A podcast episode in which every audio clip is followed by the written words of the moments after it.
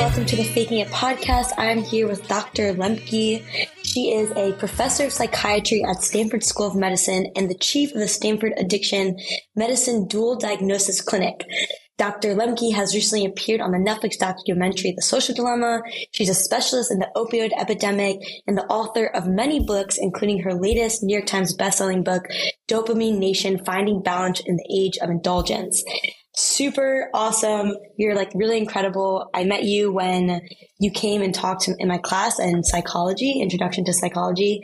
And I just remember being so enthralled by everything that you were saying, so engaged and also the way that you just talk and like your persona and everything about you is so cool. So I read your book, totally loved it and just wanted you to come onto my podcast and talk to my audience. So thank you for coming on.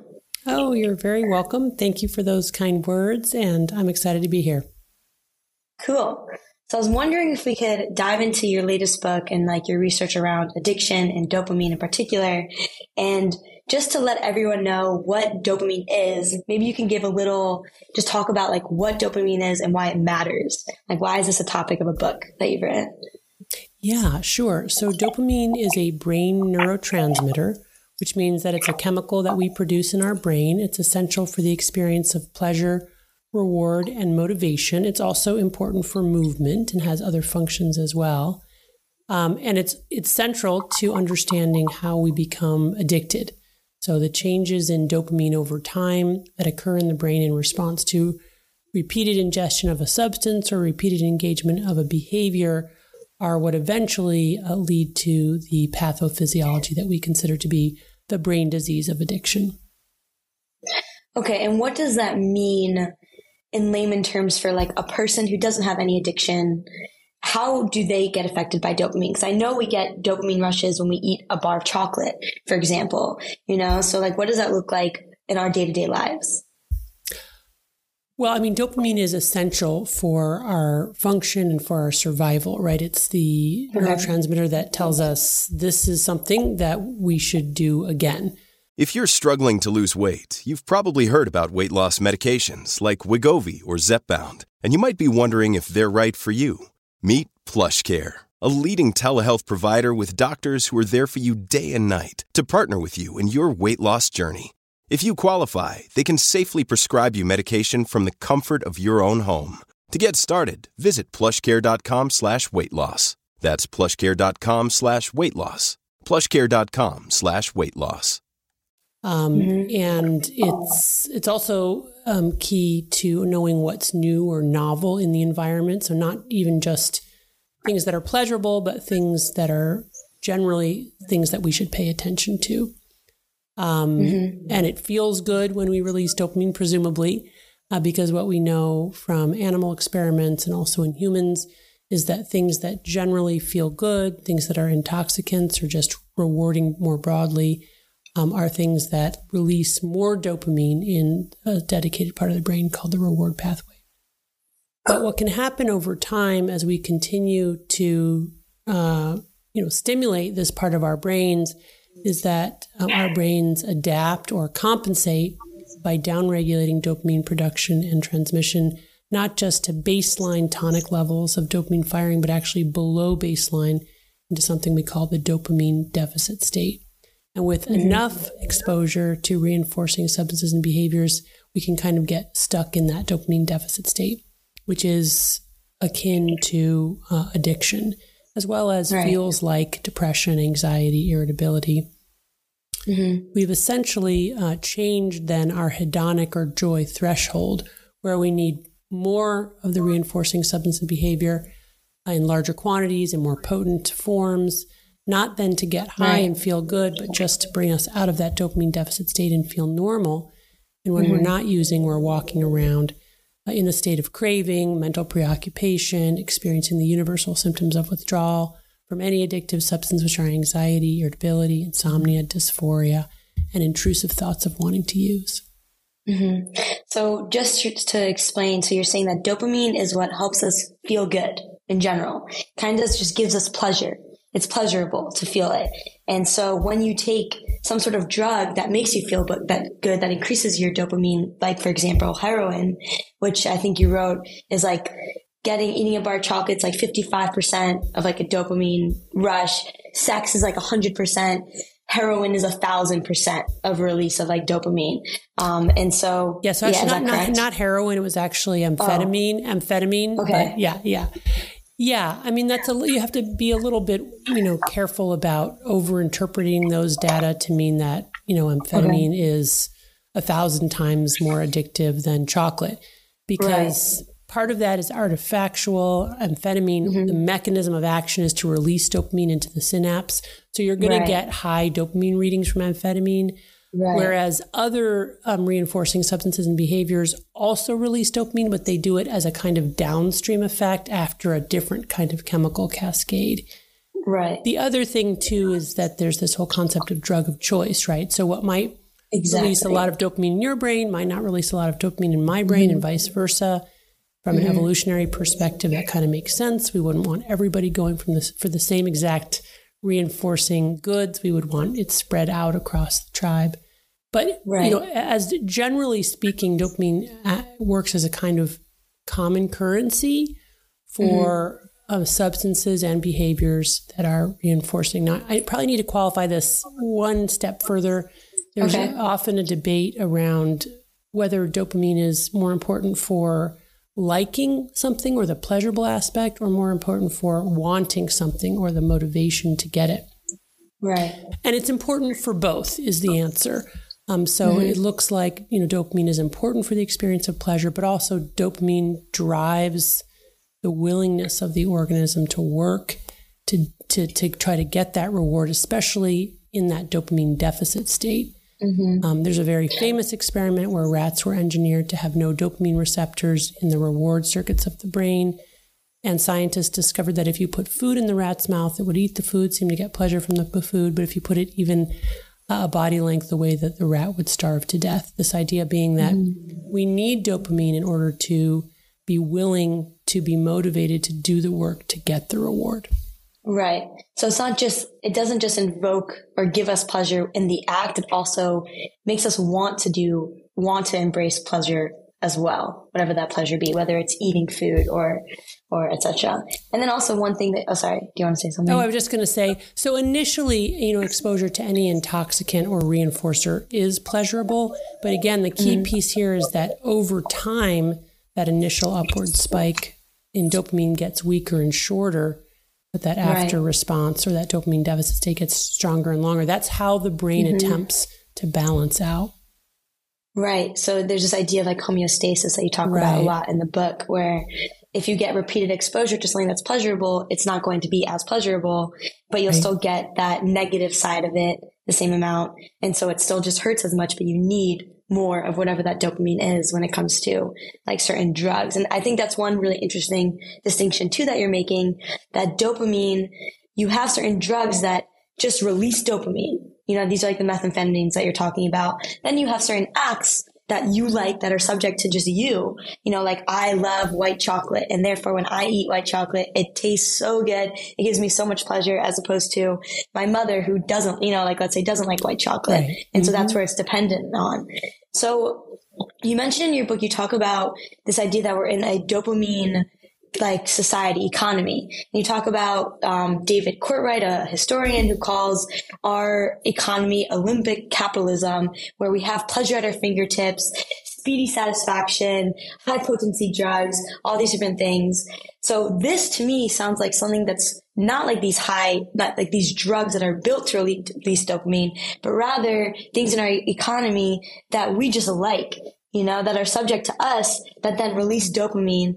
What, how does that affect us as a society? Just having access to, you know, Amazon instant deliveries, um, social media, constant entertainment at our fingertips, not necessarily a drug that releases dopamine, but just activities that just make us feel good. So how is that affecting us? Yeah. So I think you're, you know, drawing an important um, connection between sort of the classic drugs that people think about, things like nicotine, cannabis, and alcohol, mm-hmm. and stimulants like methamphetamine or opioids. And everybody kind of knows, oh, yeah, you can get addicted to those. But really anything that's reinforcing um, that makes us you know experience some degree of reward or pleasure that we want to then experience again has the potential to become addictive. So we can get addicted to behaviors as well as substances. And then importantly, in this kind of dopamine economy that we live in now, uh, we've sort of, you know, biohacked the motivational and rewarding aspects of almost every type of human behavior and made it more reinforcing, more plentiful, mm-hmm. more potent, more novel. So whether it's playing mm-hmm. a game or connecting with other humans or eating food mm-hmm. or going shopping, all of that has effectively been turned into a drug, making us all more vulnerable to getting addicted to these kinds of everyday experiences that infuse mm-hmm. our lives. And where does the pain come into this? Because I know that you're saying that our neural point for pleasure gets higher and higher the more that we're exposed to something. So, how does pain play a role? And like, is it that we need to be on social media for longer in order to get the same feeling of like relaxation from social media? Or like, where does pain play a role or our, our, sub, our, our threshold to pleasure play a role? And how does that affect our society? Yeah, so the, the metaphor that I like to use for that is a is that of a balance. So imagine something like a board on a central fulcrum or a teeter totter, which represents okay. how we process pleasure and pain. Pleasure and pain are co-located in the brain, so the same parts of the brain that process pleasure also process pain, and they work like opposite sides of this balance. Um, there are certain rules governing this balance, and the first and most important rule is that it wants to remain level, or what neuroscientists call homeostasis. And the way that it remains level after any deviation to pleasure or pain is first by tilting an equal and opposite amount to whatever the initial stimulus is. So if we eat a piece of chocolate, that releases dopamine in the reward pathway. Our pleasure pain balance tilts to the side of pleasure. But no sooner has that happened than we essentially tilt an equal amount to the side of pain.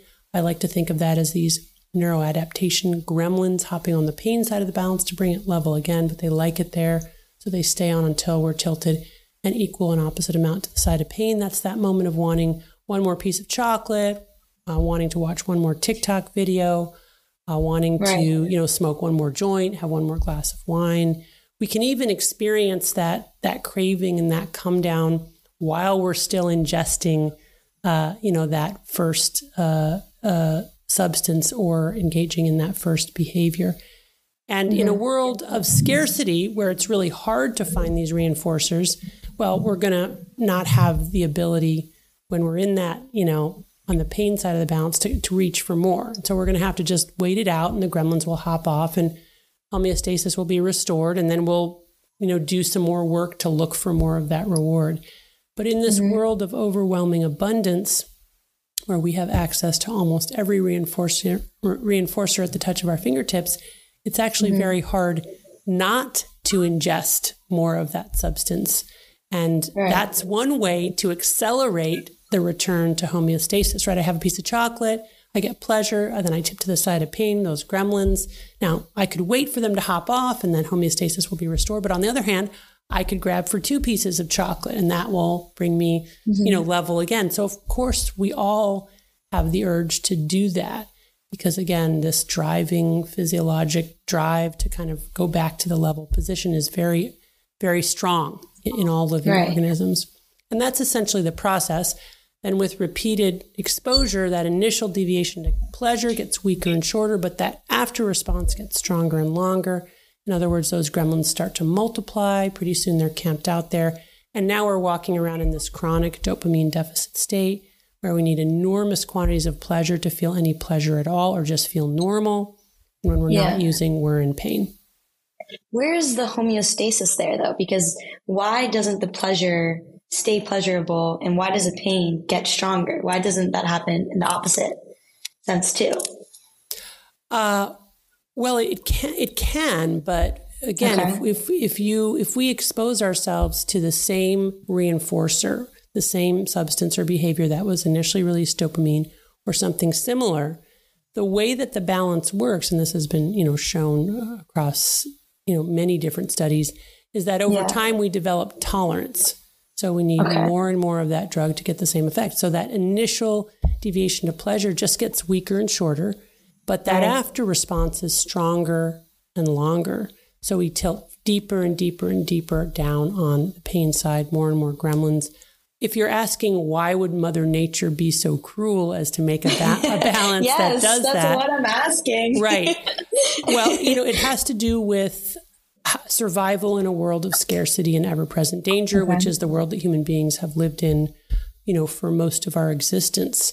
If you think about a world like that, where we were, you know, uh, evolved to traverse, you know, 10, 10 to tw- 10 to hundreds of kilometers in some cases a day in order to just find food, water, and shelter, what better way to get us to do that than to make every pleasure fleeting and to have it be followed in its aftermath by pain, uh, such that uh, we're motivated, even more motivated to keep seeking. Um, and that really makes us very, very driven to continue to look for those rewards. But it is a terrible system for the world that we live in today, this world Right. where we've sort of changed our ecosystem uh, such that you know pleasures are readily available wherever we turn. They're very potent. Uh, they're very abundant. They're novel. Um, you know, they're they're easily available. Uh, all of which uh, makes it uh, a di- very difficult environment for us to thrive. Yeah. So, so this scale, this pleasure pain scale that gets tipped when you have some pleasure, then tipped back to the level of pain, is it strictly temporal? So is this something that if let's say you have that second craving, you want more chocolate, let's say you have an eating disorder and you feel like you're in a binge, you know, or like that's an extreme example and some, and technically an addiction to, to food in that moment. That's right. Um, so is this just something that to get over that feeling, is it solely te- temporal where time heals homeostasis, like homeostasis just takes time? Is that the only factor? So, with enough brain plasticity, we do believe that um, abstinence from the drug of choice uh, is the secret to restoring homeostasis. So, yes, leaving enough time between binging, uh, for example, on highly processed, highly fatty, sugary, uh, salty foods would be the way to restore homeostasis. Food is an especially interesting example because, of course, we're not talking about not eating food, right? We're talking Right. about not eating drugified food. It's drugified Right. food that gets us in this vicious cycle of craving. So when we work with people with who have food addiction, and many people, uh, you know, who have been conceptualized as having eating disorders, uh, really, it's not about body image per se. It's more about the kind of uh, anesthetized state they can achieve either through binge eating or restricting, or binging and vomiting, or binging and laxatives. So we try to get them to abstain from that particular behavior, either purging Right. or ingesting the drugified foods for long enough so that those neuroadaptation gremlins get the signal oh, wait a minute, I'm not getting these huge dopamine hits externally from drugified food. So now I'm getting just healthier food that I need to make my body function. So those gremlins then hop off and eventually homeostasis is restored. Right. That's really interesting because also in your book, you talk about the importance of changing behavior to prevent addiction, not just by taking certain medications, you know? Um, do you want to talk a little bit about that in terms of just medicine, how medicine plays a role in pain and also how it isn't always the sole answer to creating change for somebody? Um, you mean, are you talking about like psychotropics? Is that what you're asking about? Things like antidepressants or anxiolytics or what? yeah. We can start there. Yeah. hmm Yeah, well, I mean, you know, the past 50 years or so, well, maybe more like 30 years, have been sort of a grand social experiment in which we have given things like selective serotonin reuptake inhibitors, Prozac, Paxil, Zoloft, Celexa, or anxiolytics like Xanax, Ativan, Valium, or mood stabilizers, what have you, to people with diagnosed mental health conditions, anxiety, depression, other mood disorders uh, you know, all in the spirit of trying to help them and help uh, help stabilize their moods. But really, we don't really know, you know, what uh, what's happening, um, and we don't really know the long term effects or the. And only now are we really seeing some of the potential more subtle downsides. But essentially, what we're doing with that is we are gently pressing on the pleasure side of the balance. There is some degree of neuroadaptation, although it typically happens very slowly. Um, mm-hmm. The result being that for most people who are taking antidepressants, they don't develop an addiction to it and it continues to work um, over mm-hmm. time, which is the good news. Um, for for psychotropics like benzodiazepines, Xanax, uh, Ativan, Valium, Klonopin, those are addictive, and tolerance mm-hmm. develops quite quite quickly. And in a relatively short amount of time, they will usually stop working. Although patients tell us, oh, it still feels like it's working. What they're probably doing is just medicating withdrawal from the last dose and not the underlying disorder. So they're just kind of keeping a level balance in between, but ultimately adding more gremlins to the pain side, which is why mm-hmm. we don't recommend using those types of medicines long term. Um, mm-hmm. Getting back to the antidepressants, you know, there are also potentially some subtle costs that are maybe not widely recognized. Just things like people losing some of their emotional bandwidth. Yeah, not getting as sad or as anxious, but maybe also not experiencing uh, some of the uh, profounder emotions like awe and grief or uh, profound joy because of the kind of ceiling uh, and floor effects of those medications. Mm-hmm. I want to emphasize that I prescribe psychotropics every clinic day. They can be life saving. Um, so yeah. this is not a message about you know not using medicines, medicines appropriately prescribed to the right person by somebody who understands the risk benefits and alternatives um, are a really important tool, but they mm are often overprescribed. Uh, people can get addicted to certain types of psychotropics, especially stimulants and benzodiazepines. So I, I think you know people have to be um, sort of wary consumers. Right. And I thought something that you said that was very interesting was you brought up this example of a woman who got gastric bypass surgery. And then there's a stat that one in four people who have the surgery develop alcohol addictions because there isn't really that practice for behavioral change of just like an addiction to something despite bodily help that they're getting, right. whether it's medicine or whether it's surgery. Do you want to talk a little bit about that? That was kind of like what I was thinking too, sure. is how the importance of like behavior yeah. with medicine is important. Yeah. Um, which I think we can talk about. Yeah. Yeah. So that, that's a really great point. Um, you know, when we attempt to change these complex, ingrained, repetitive behaviors with a surgical intervention or a pill, um, you know, that can be helpful. But on the other hand, we're also potentially bypassing, no pun intended, um, in the development of lear- learned behaviors, more adaptive learned behaviors. And mm-hmm. the result can be that that sort of quick intervention with a pill or a surgical procedure can work for a time, but isn't necessarily going to be the best solution in the long run. In the long mm-hmm. run, it's really better to you know, change behaviors, change the environment, change the interaction between behaviors and environment so that we develop mm-hmm. new neural circuits that allow right. us to um, really um, have more adaptive and healthy coping strategies over the long haul. This is true, you know, um, potentially true um, with people who have, uh, you know, uh, uh, severe eating disorders and obesity, as well as, for right. example, people with attention deficit disorder, um, you know, who are often prescribed stimulants, but really might be better off not taking stimulants and instead learn learning better um, focus uh, strategies. Um, mm-hmm. I will say, however, that part you know part of the problem here is that we do live in this you know incredibly uh, drugified ecosystem where it's mm-hmm. very difficult, for example, to eat healthy food because unhealthy food is everywhere.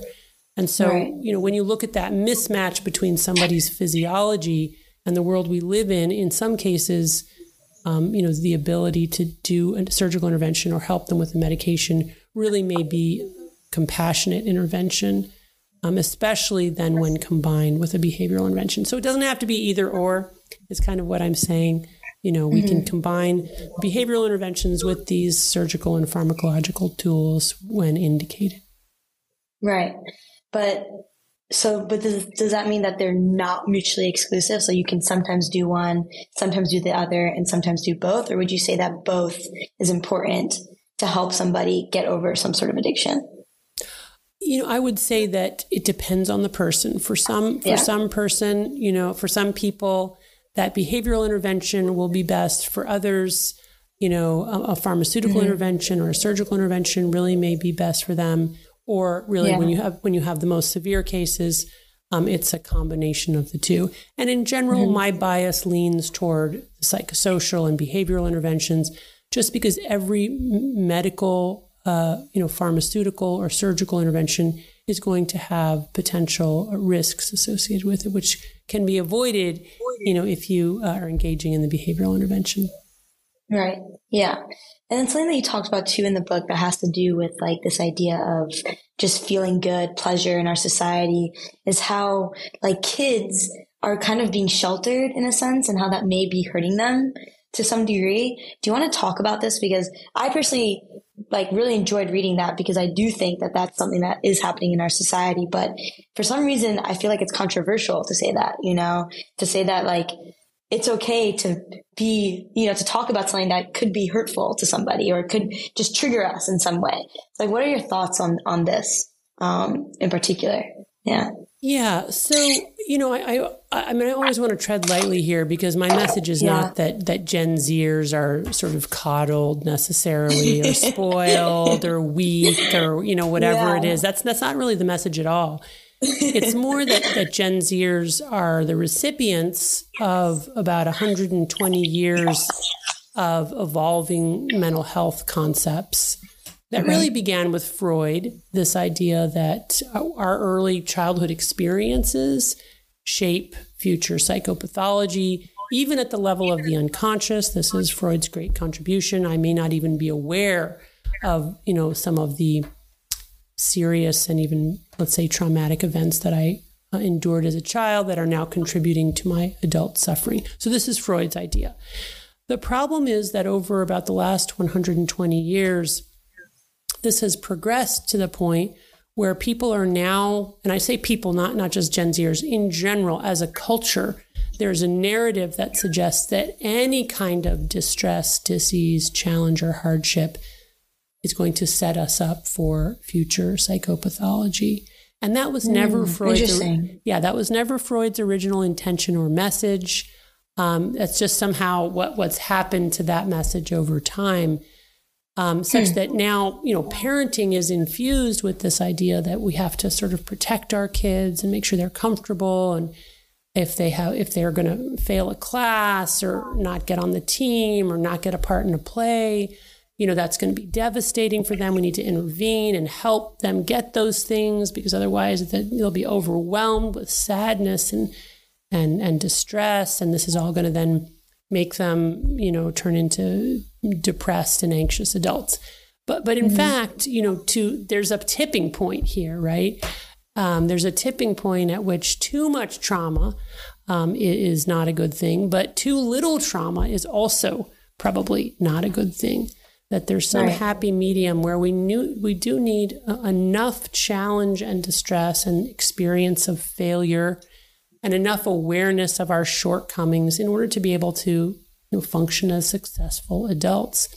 And Right. that contrary to the idea that a hardship in our life is always going to result in some kind of adult psychopathology.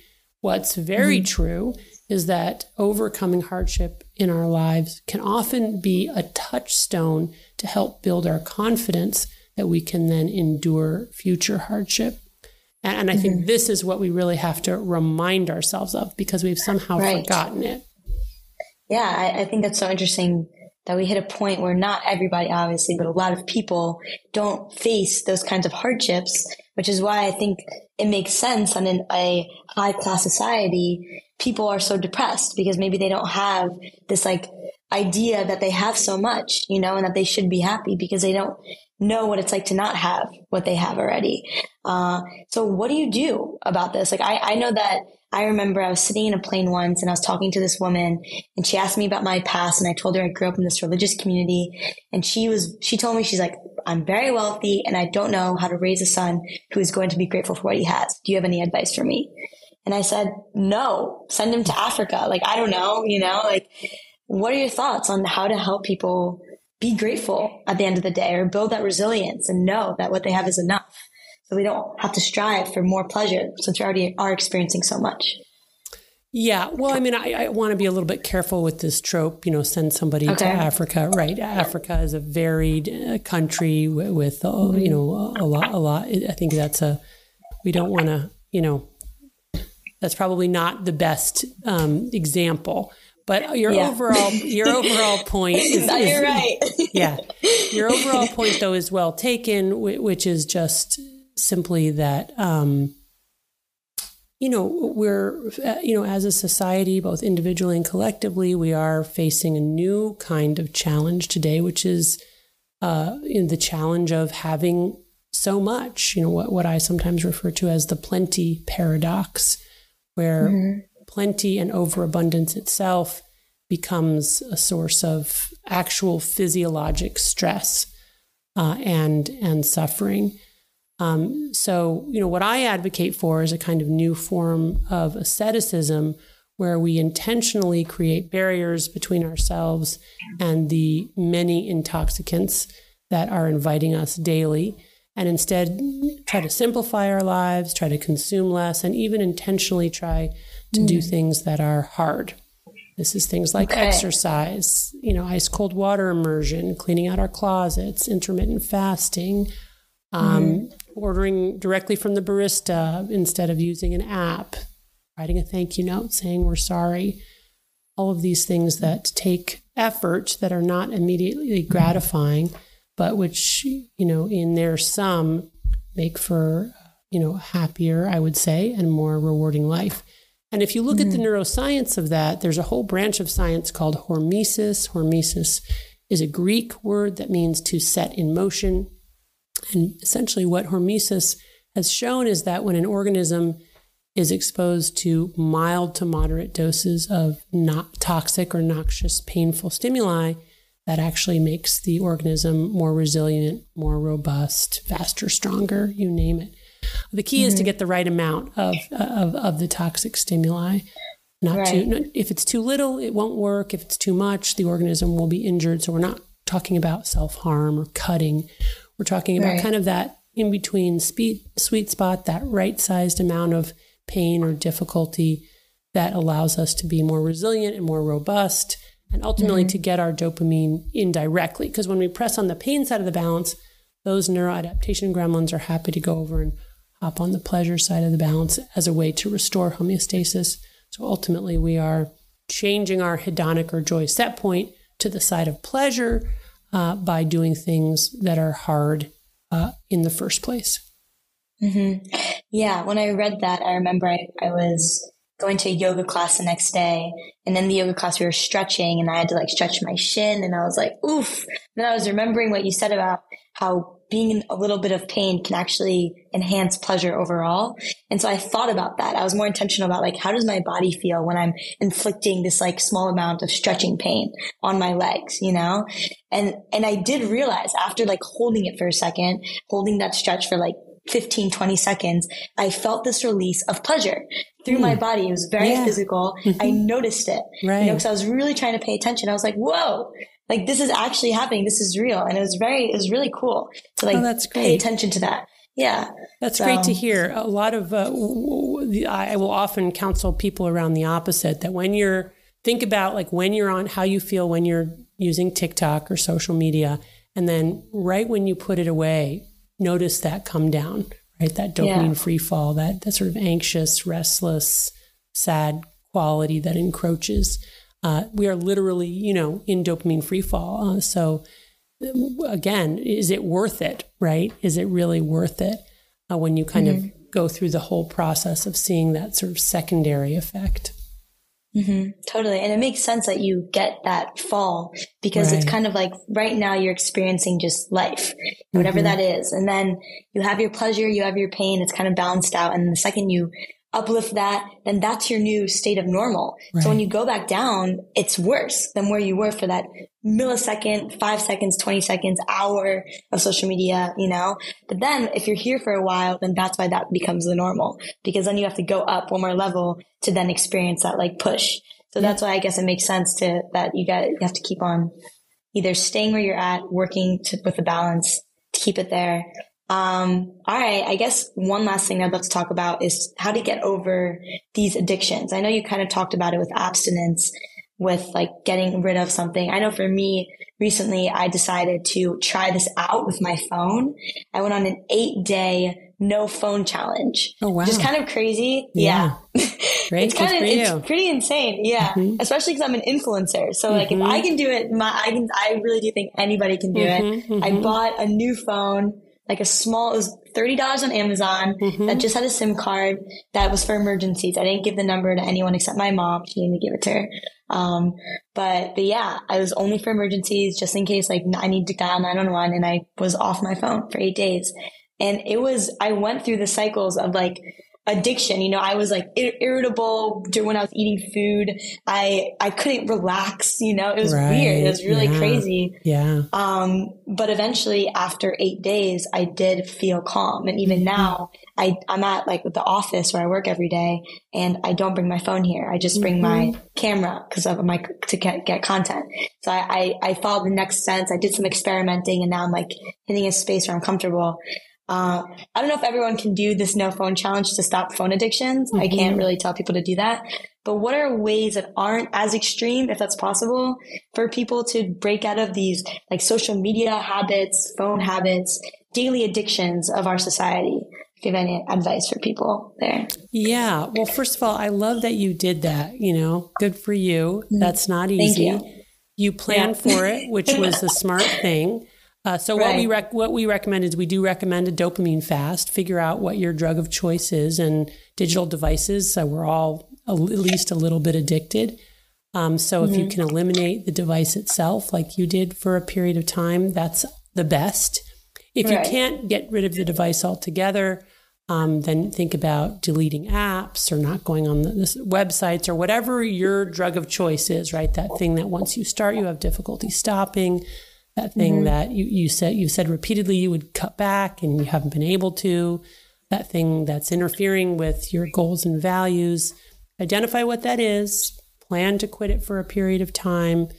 Um, you know, make sure that you set it up for success. So, like you did, you got another flip phone so you would be reachable. You told people in your intimate circle that you were going to be available in a different way.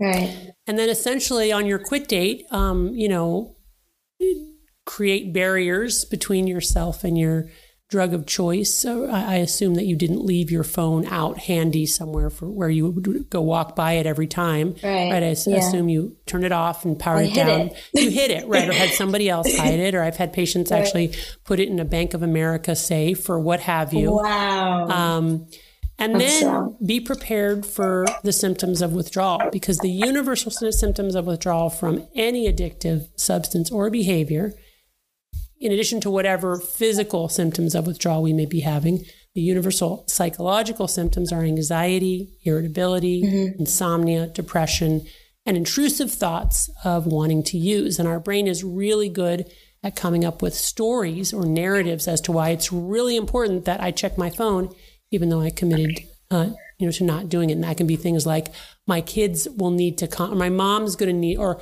this person's in trouble. So all kinds of, we'll come up with sort of like altruistic reasons or, you know, really good sounding things, but it's really just rationalization. Um, and then, you know, observe how um, after the acute withdrawal starts to dissipate, notice what you're feeling. Are you feeling less preoccupied with that stimulus? Um, You know, mm-hmm. are you are you feeling less irritable, less anxious? What we see a lot of mm-hmm. is folks coming in who want help with depression and anxiety.